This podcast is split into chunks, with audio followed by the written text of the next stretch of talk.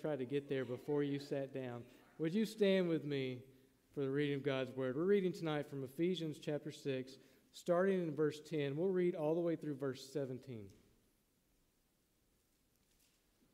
Finally, be strong in the Lord and in the strength of his might. Put on the full armor of God so that you will be able to stand firm against the schemes of the devil. For our struggle is not against flesh and blood, but against the rulers, against the powers, against the world forces of this darkness, against the spiritual forces of wickedness in the heavenly places. Therefore, take up the full armor of God, so that you will be able to resist in the evil day, and having done everything, to stand firm. Stand firm, therefore, having girded your loins with truth, and having put on the breastplate of righteousness, and having shod your feet with the preparation of the gospel of peace. In addition to all, taking up the shield of faith with which you will be able to extinguish all the flaming arrows of the evil one, and take the helmet of salvation and the sword of the Spirit, which is the word of God. And all of God's people said, You may be seated. So tonight we're getting, we're kind of moving our way towards the very end of Ephesians. If you think back, we've spent a lot of time talking about the gospel in this letter. If you go back to chapter one, you kind of get this overview of almost God looking down at the world and, and his provision for us in salvation. Such a great blessing. But in that, do you guys remember it said that we were blessed with all the heavenly places, or I'm sorry, all the heavenly blessings in the heavenly places? That all things were ours in Christ. And we saw that beautiful salvation. Then you get to chapter 2, and you guys remember it started out with the bad news. So we were all formerly dead in our trespasses and sins, right? But right in the middle of that, so when we were dead in our trespasses and sins, God made us alive. And we learn in that passage that salvation is a free gift of ours. And it's a beautiful, beautiful promise because we've been rescued. Then after that, we saw that the gospel not only went forth as us as individuals, but he was creating a people for himself. He was bringing Jews and Gentiles alike together. He, he got rid of the barrier that was between us because we all now come to the gospel in Christ. We all come through the same message of salvation. And so we saw that play out, and then we begin to get into practical commands. How is it that we should live? We've talked about families. We talked about submitting to the authorities and the government. We talked about husbands and wives. We've talked about children. We've even talked about slaves and masters. Well, tonight we get into a passage that I, I bet you've probably heard taught many times that we are to put on the armor of God. And we're going to go through these individually, but I want to say this. Sometimes when we get to this, what we get is a list of do this, this, this, and this, and you'll be okay. And I want to challenge that a little bit as we read through tonight. But I want to see what does it mean that we put on the whole armor of God. So let's just get right into the text. Look down at verse 10. It says, Finally, again, Paul's closing up this letter, beginning to wrap it up. He says, Finally, be strong in the Lord and in the strength of his might. Now, that very first command there says, Be strong, right? And so, a lot of times when you hear this preached, this is a very manly service, right? It's very manly. Hey, you need to be strong. It's kind of like Joshua be strong and courageous, right? And it does say to be strong. What's interesting in the text is this is a passive verb. And it doesn't show up that way in my English translation, although in some translation it does. It, a, a passive means it's done to you. In other words, it means be strengthened, not just be strong yourself. In other words, this isn't a, all right, Christian, all right, you Ephesians, now it's time to pull yourself up by your own bootstraps. And if you do these things, you'll be A OK. No, this is about, again, going back into the gospel, going back into the strength that He provides for us. And so, even as we're told to be strong, even as we are commanded to put on the full armor of God, I want you to recognize that there's a lot of this. This is what Christ is doing for us and in us. But it is be strengthened in the Lord and in the strength of his might. Now, if you think about that, it says that this isn't just any sort of strength, but we need to be made strong specifically in the Lord. The power does not come from the believer, but from an external source. In this case, that source is the very strength of the Lord Himself. We must be given the power of the Lord or the Lord's own might. He gives us power to make us capable to walk with Him and glorify Him. And all this begins to depend a little bit on Him. So finally, be strong in the Lord and in the strength of whose might? His might, right? It's not my might. It's not, you know what? You just have to be strong enough. You ever seen somebody and they're down? Maybe life has been hard and they go through a season and they're just down. And you know what you don't always just go and tell them? Just be strong, man. Get over it. Get up and do what's right. Now, is there a time and place for that? There sure is, right? Every now and then we all need to be told that. But as we go through life, sometimes the answer is not, hey, you need to do it. It might be more like, hey, you need to be strengthened by the Lord by seeking Him. And it might be to remind them, you, don't, you cannot solve this problem on your own. You cannot fix your depression. You cannot fix so many different things that you go through. But what you can is be strengthened by Him and His power. And so it's a call back to Him in this. Now, uh, if you were to turn back, you can if you want. Turn back to Ephesians chapter 1, verse 18 and 19. Here he's praying for them. He says, I pray that the eyes of your heart may be enlightened, so that you will know what is the hope of his calling, what are the riches of the glory of his inheritance in the saints. And notice verse 19. He wants them to know what is the surpassing greatness of his power toward us who believe. It says these are in accordance with the working of the strength of his might. What he wanted them to know back in chapter 1 was this great, the surpassing greatness of his power towards who? Towards those of you who believe. In other words, God's power is directed at who? At us, right? And Paul is praying, I want you to begin to understand the surpassing greatness of his power. How great it really is. And it's kind of that, if it's so great, how can, can we really fully grasp and understand God's power? After all, isn't this the same power that brought Christ back from the dead? That promises resurrection, the same power with which he created the world. And there he tells them, I want you to know this power. I want you to begin to understand it. And he has to pray for them to do that. Do we pray that way for one another? I need to pray that, that Daniel will understand the surpassing greatness of God's power. And I want you to pray that I would be reminded and understand the surpassing greatness of God's power. Are there days where you think God is really small?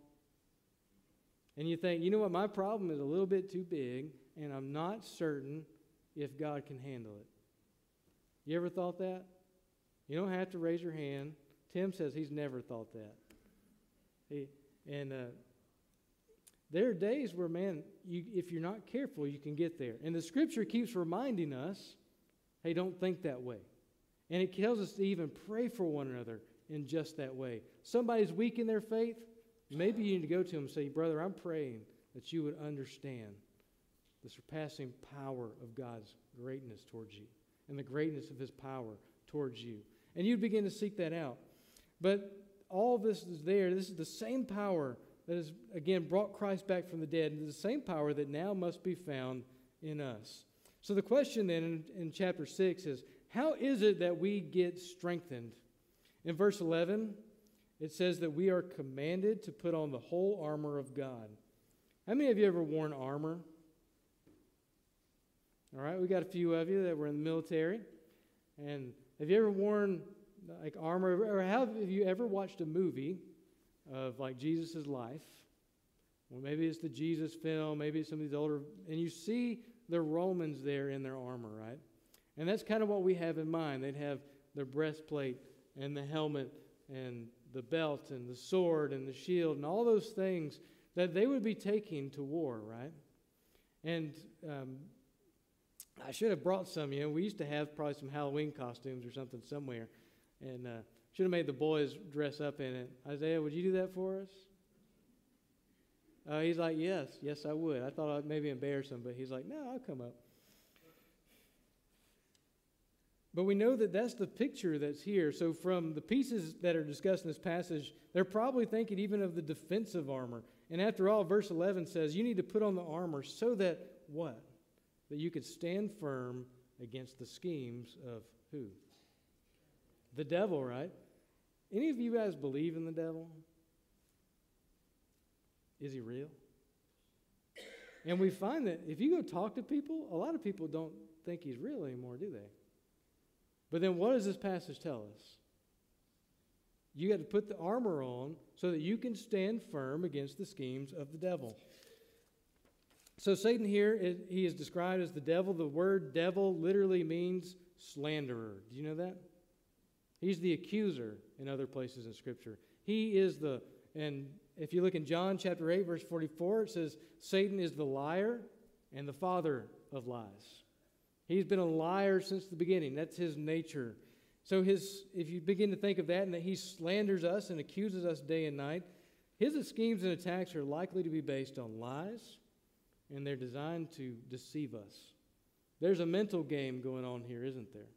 There's a convincing, and what I want to argue as I read this text is that his real schemes are to begin to get you to doubt your faith in God, to not trust in his promises.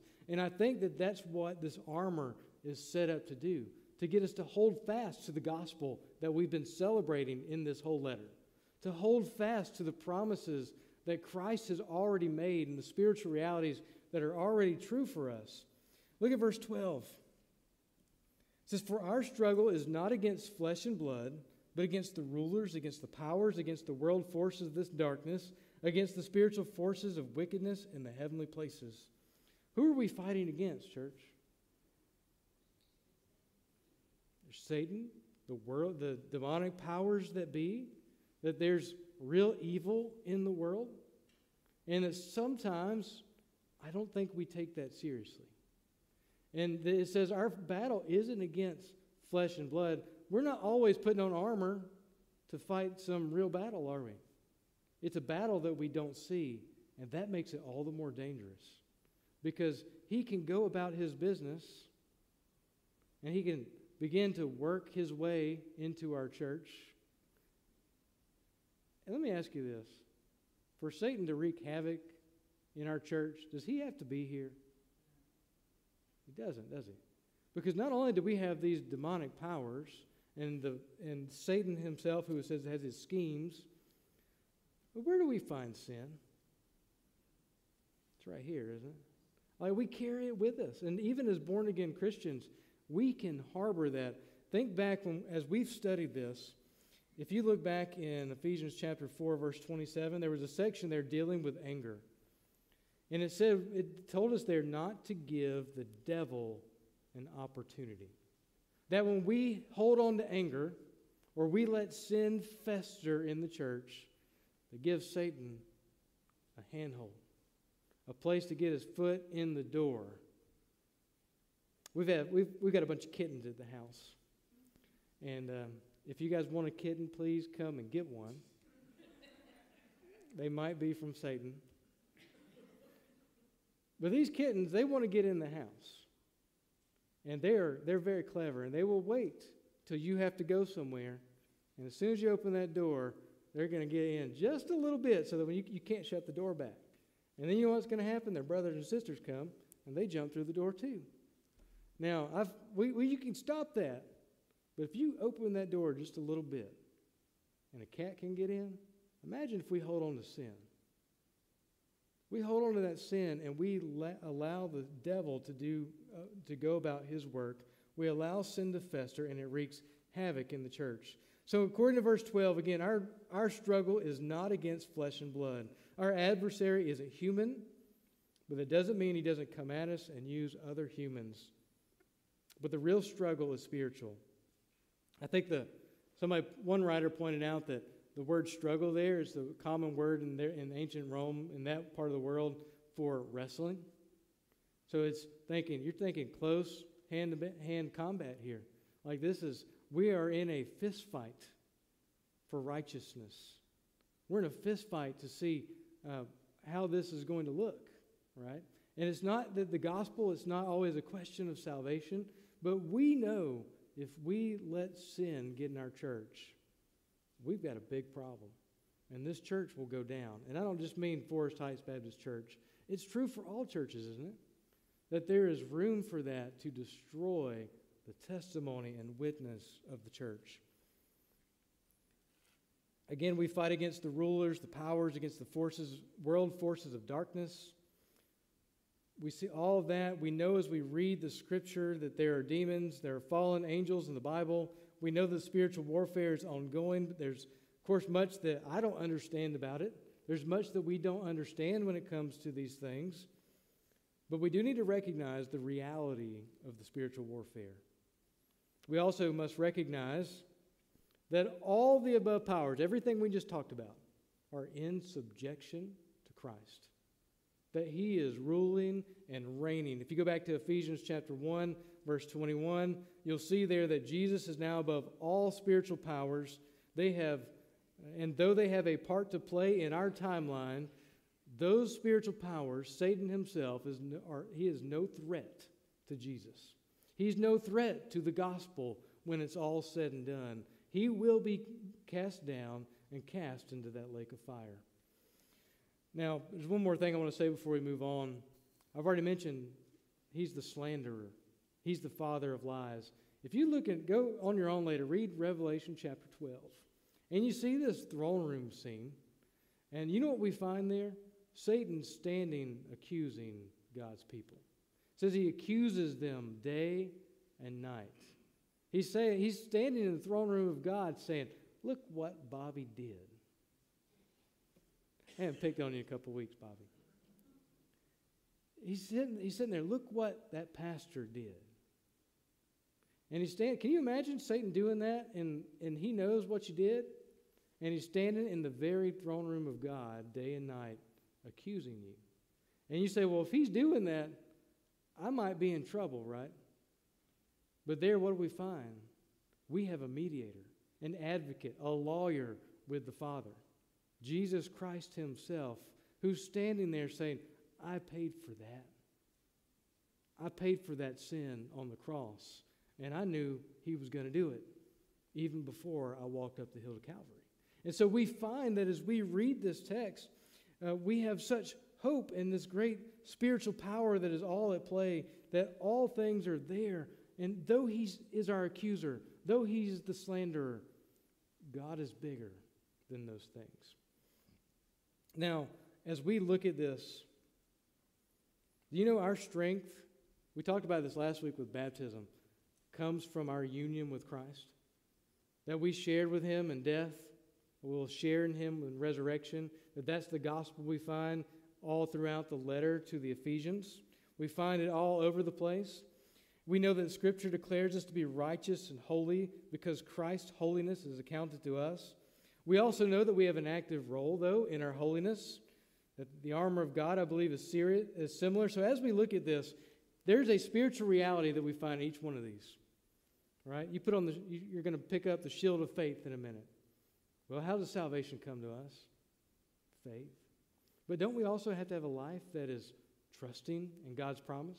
So there's the spiritual reality of what Christ has already done for us in salvation, but also the part where we play a part, where we are active in following Him. So I want to point that out, but let, just to convince you of the fact that we, in our, our, how important our union with Christ is, that we are one together with Him, that we get the benefits of His death and the benefits of His resurrection. I want you to, I want to read this to you. It says, in the New Testament, we find literally hundreds of references to the believer's union with Christ. To cite merely a few examples, believers are created in Christ, Ephesians 2:10. Crucified with him, Galatians 2:20. We're buried with him, Galatians 2:12. Baptized into Christ in his death, Romans 6:3. United with him in his resurrection, Romans 6:5, and seated with him in the heavenly places, Ephesians chapter 2 verse 6. Christ is formed in believers, Galatians 4:19, and he dwells in our hearts, Ephesians 3:17. The church is the body of Christ, that's 1 Corinthians 6:15 and 12:27. Christ is in us, 2 Corinthians 13:5, and we are in him, 1 Corinthians 1:30. The church is one flesh with Christ. That's what we read last week in Ephesians 5:31 and 32 or a couple weeks ago. Believers gain Christ and are found in him. Isn't all of salvation already done? It really is. You have already been saved. And so, what Satan does when he comes with his lies is tries to convince you otherwise. What he wants to do is slowly erode away at your faith. That in the end, you'll walk away and say, you know what?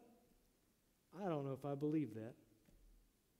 I believe that's his goal. And he wants to convince others to do the same. And so we have to wrestle with what he's trying to do because if we are saved, then we need to re- be reminded of the promises. And so he tells us here in the text put on the armor of God.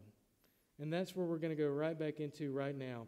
But perhaps to sum up all the armor of God itself, you could say this We are to understand, believe in, and live out our union with Christ. That's what this really calls us back to. So the first three parts of the armor are parts that we must put on. So look down at the text. We're in verse 13. It says, Therefore, take up the full armor of God so that you will be able to resist in the evil day, and having done everything, to stand firm. Stand firm, having girded your loins with truth, and having put on the breastplate of righteousness. So we'll stop there. It begins with having girded your loins with truth. That's a weird phrase. You know that most soldiers, most people back in that day, wore the long tunics. We've talked about this before, and so they would have to, if they were going to have physical activity, they knew battle was coming.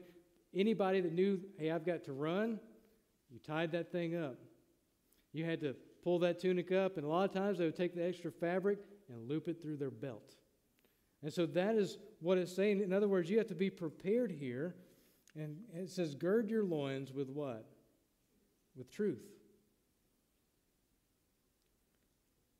If you look up gird your loins in English dictionary, again, it'll tell you you must be to get prepared for a challenge or a challenging situation. You are getting to get yourself ready, but not literally by girding your loins, because most of you are probably not wearing a tunic.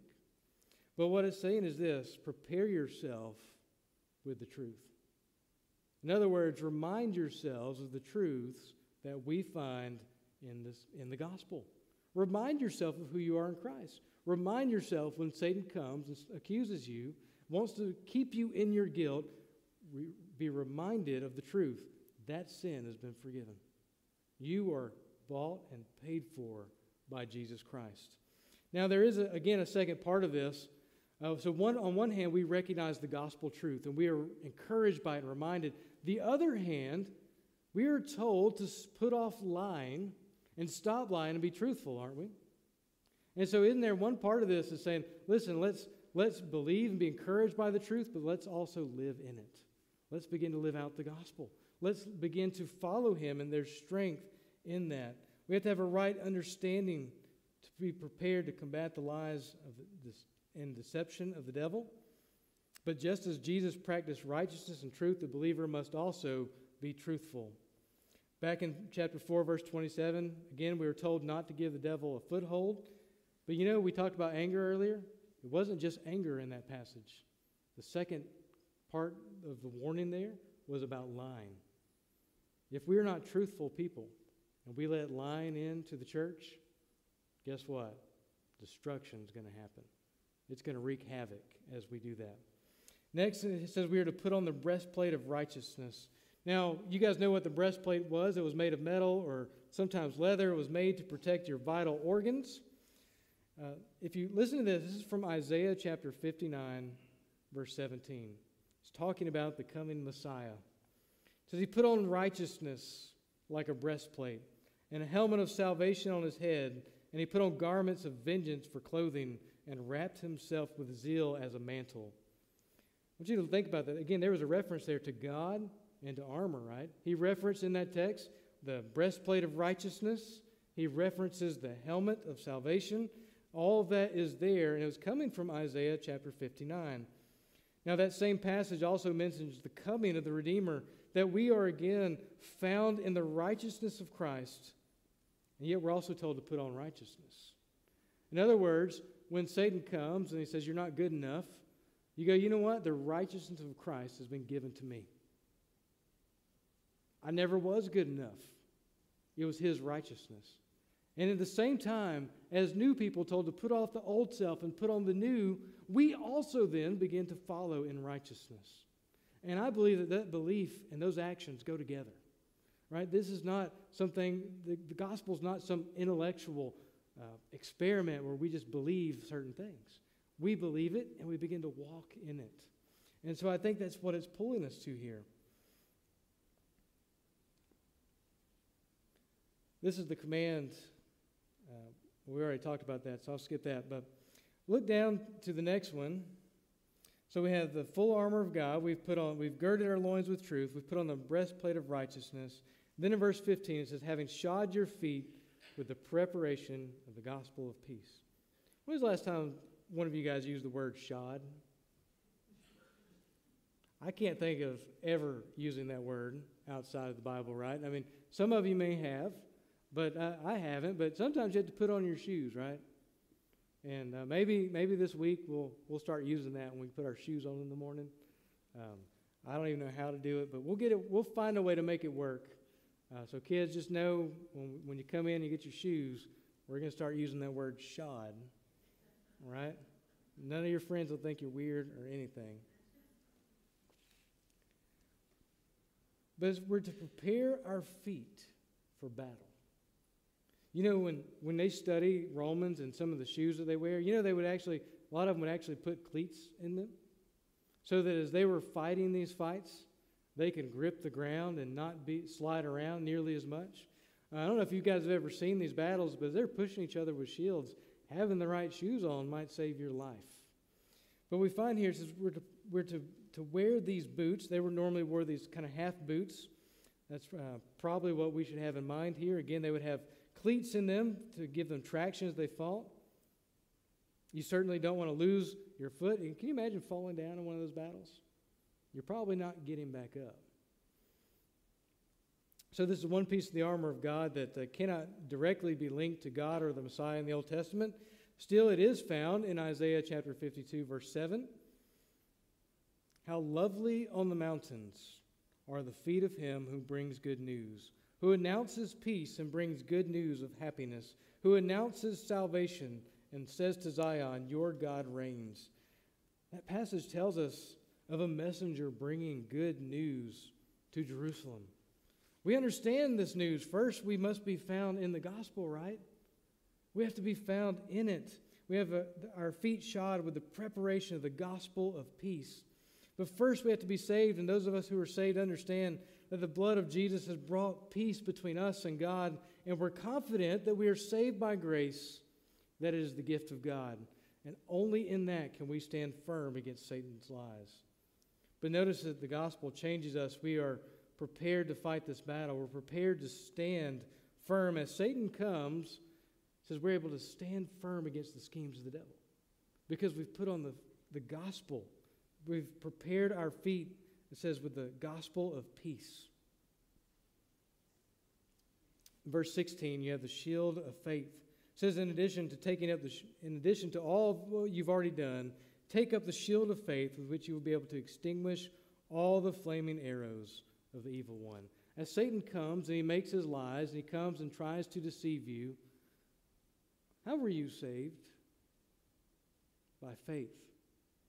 You were saved by your belief in him. Was it from good works?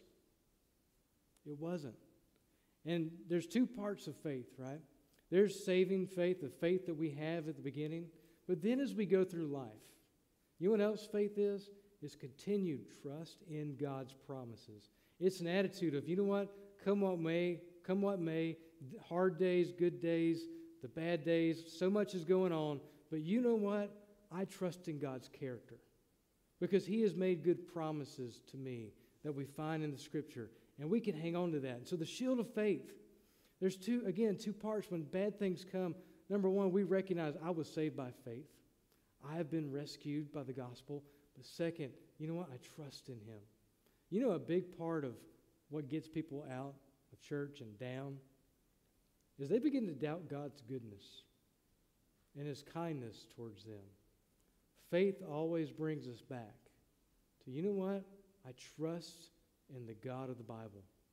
I trust that He means good for me, come what may.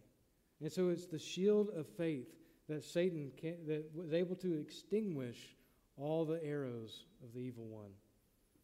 The last one is the helmet of salvation. So again, it was we mentioned it earlier, it was in Isaiah 59, verse 17. It is the helmet of deliverance as he comes to rescue his people. Back in the Old Testament, it, it was, it was Christ putting on the helmet of deliverance. His people were hurting, they were enslaved, they were in exile. And guess who was coming to rescue them? Jesus. And as we put on the helmet of salvation, it is a reminder he is coming to deliver us. And it is a reminder to us to, to bring that back in. The last one, we don't have a lot of time. The last one here is the sword of the Spirit, which it describes us as the Word of God. And so we the last is the only offensive weapon in this whole thing. Everything else has been for our protection. But then at the end it says, take up the sword of the Spirit. We begin to look at this and we go, it's the Word of God, right? Well, what is the Word of God? I'm going to give you two answers to that tonight, okay? And number one, the Word is the message of the gospel. I don't mean that the rest of the Bible is not inspired, but often it calls it the Word, okay? You believe the message that we gave you, the message of hope and deliverance. But also, isn't the rest of the Scripture God's Word? And so we know that in Hebrews 4:12 it tells us that the scripture is alive and it is able to judge even the very intentions of our heart. That it is alive, it divides, but it also leads us to Christ and it gives us life. And so all the rest of these I think are based on it's faith, man. You put on the gospel every day. And that's what the armor of God is. And you recognize the truth of it and you begin to live it out. And that is the armor of God. But this last one, listen, I don't always overemphasize your personal Bible reading. I, you know, I think in, in God's ordinary means of grace, uh, there's a lot of times where He wants us to come and study together. But you know what? We have the Word of God. And how many copies do you have in your house?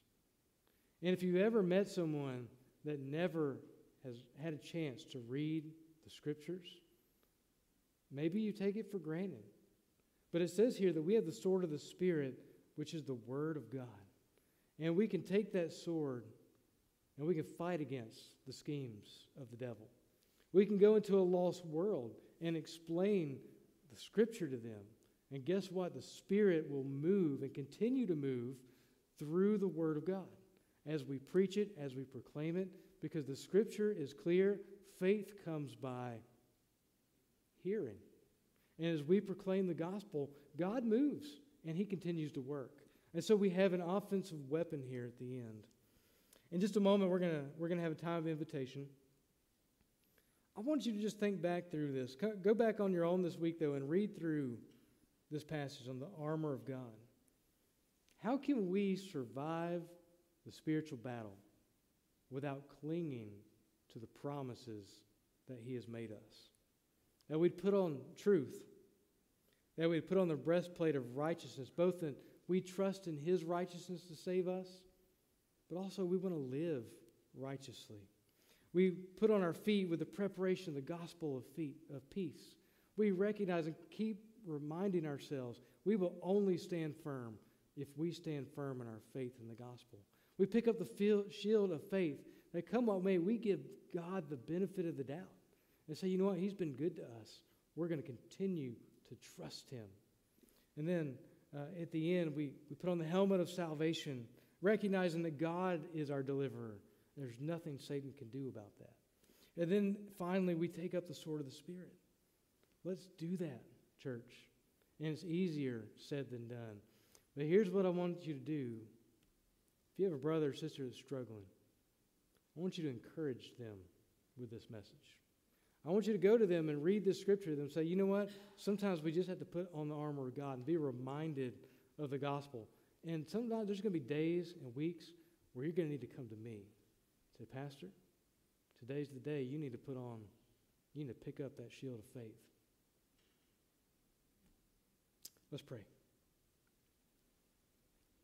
Father, this passage is, is beautiful and rich and uh, it's not a magic formula, it doesn't solve all of our problems. But I do know this, Father, you have provided a marvelous wonderful gospel of grace. You have rescued us freely, and the world does not want us to believe that. Father, I pray that when we des- decide that we're not good enough, when we believe the devil's lies, that you would strengthen us with the armor of God, that you would help us to gird our loins with truth, help us to take, up the shield of faith, help us to put on the breastplate of righteousness. And Father, as we go in this community, as we take the word of God to the lost, Father, I pray that you'd help us to do it with the sword of truth, with the sword of the Spirit, that we would go with your word. Father, I know that you move through it, that you have promised your word would never come back void. So, Father, we trust in that tonight. Father, I, we just pray for your strengthening. Help us be strong in your power. And we pray this in Jesus' name. Amen.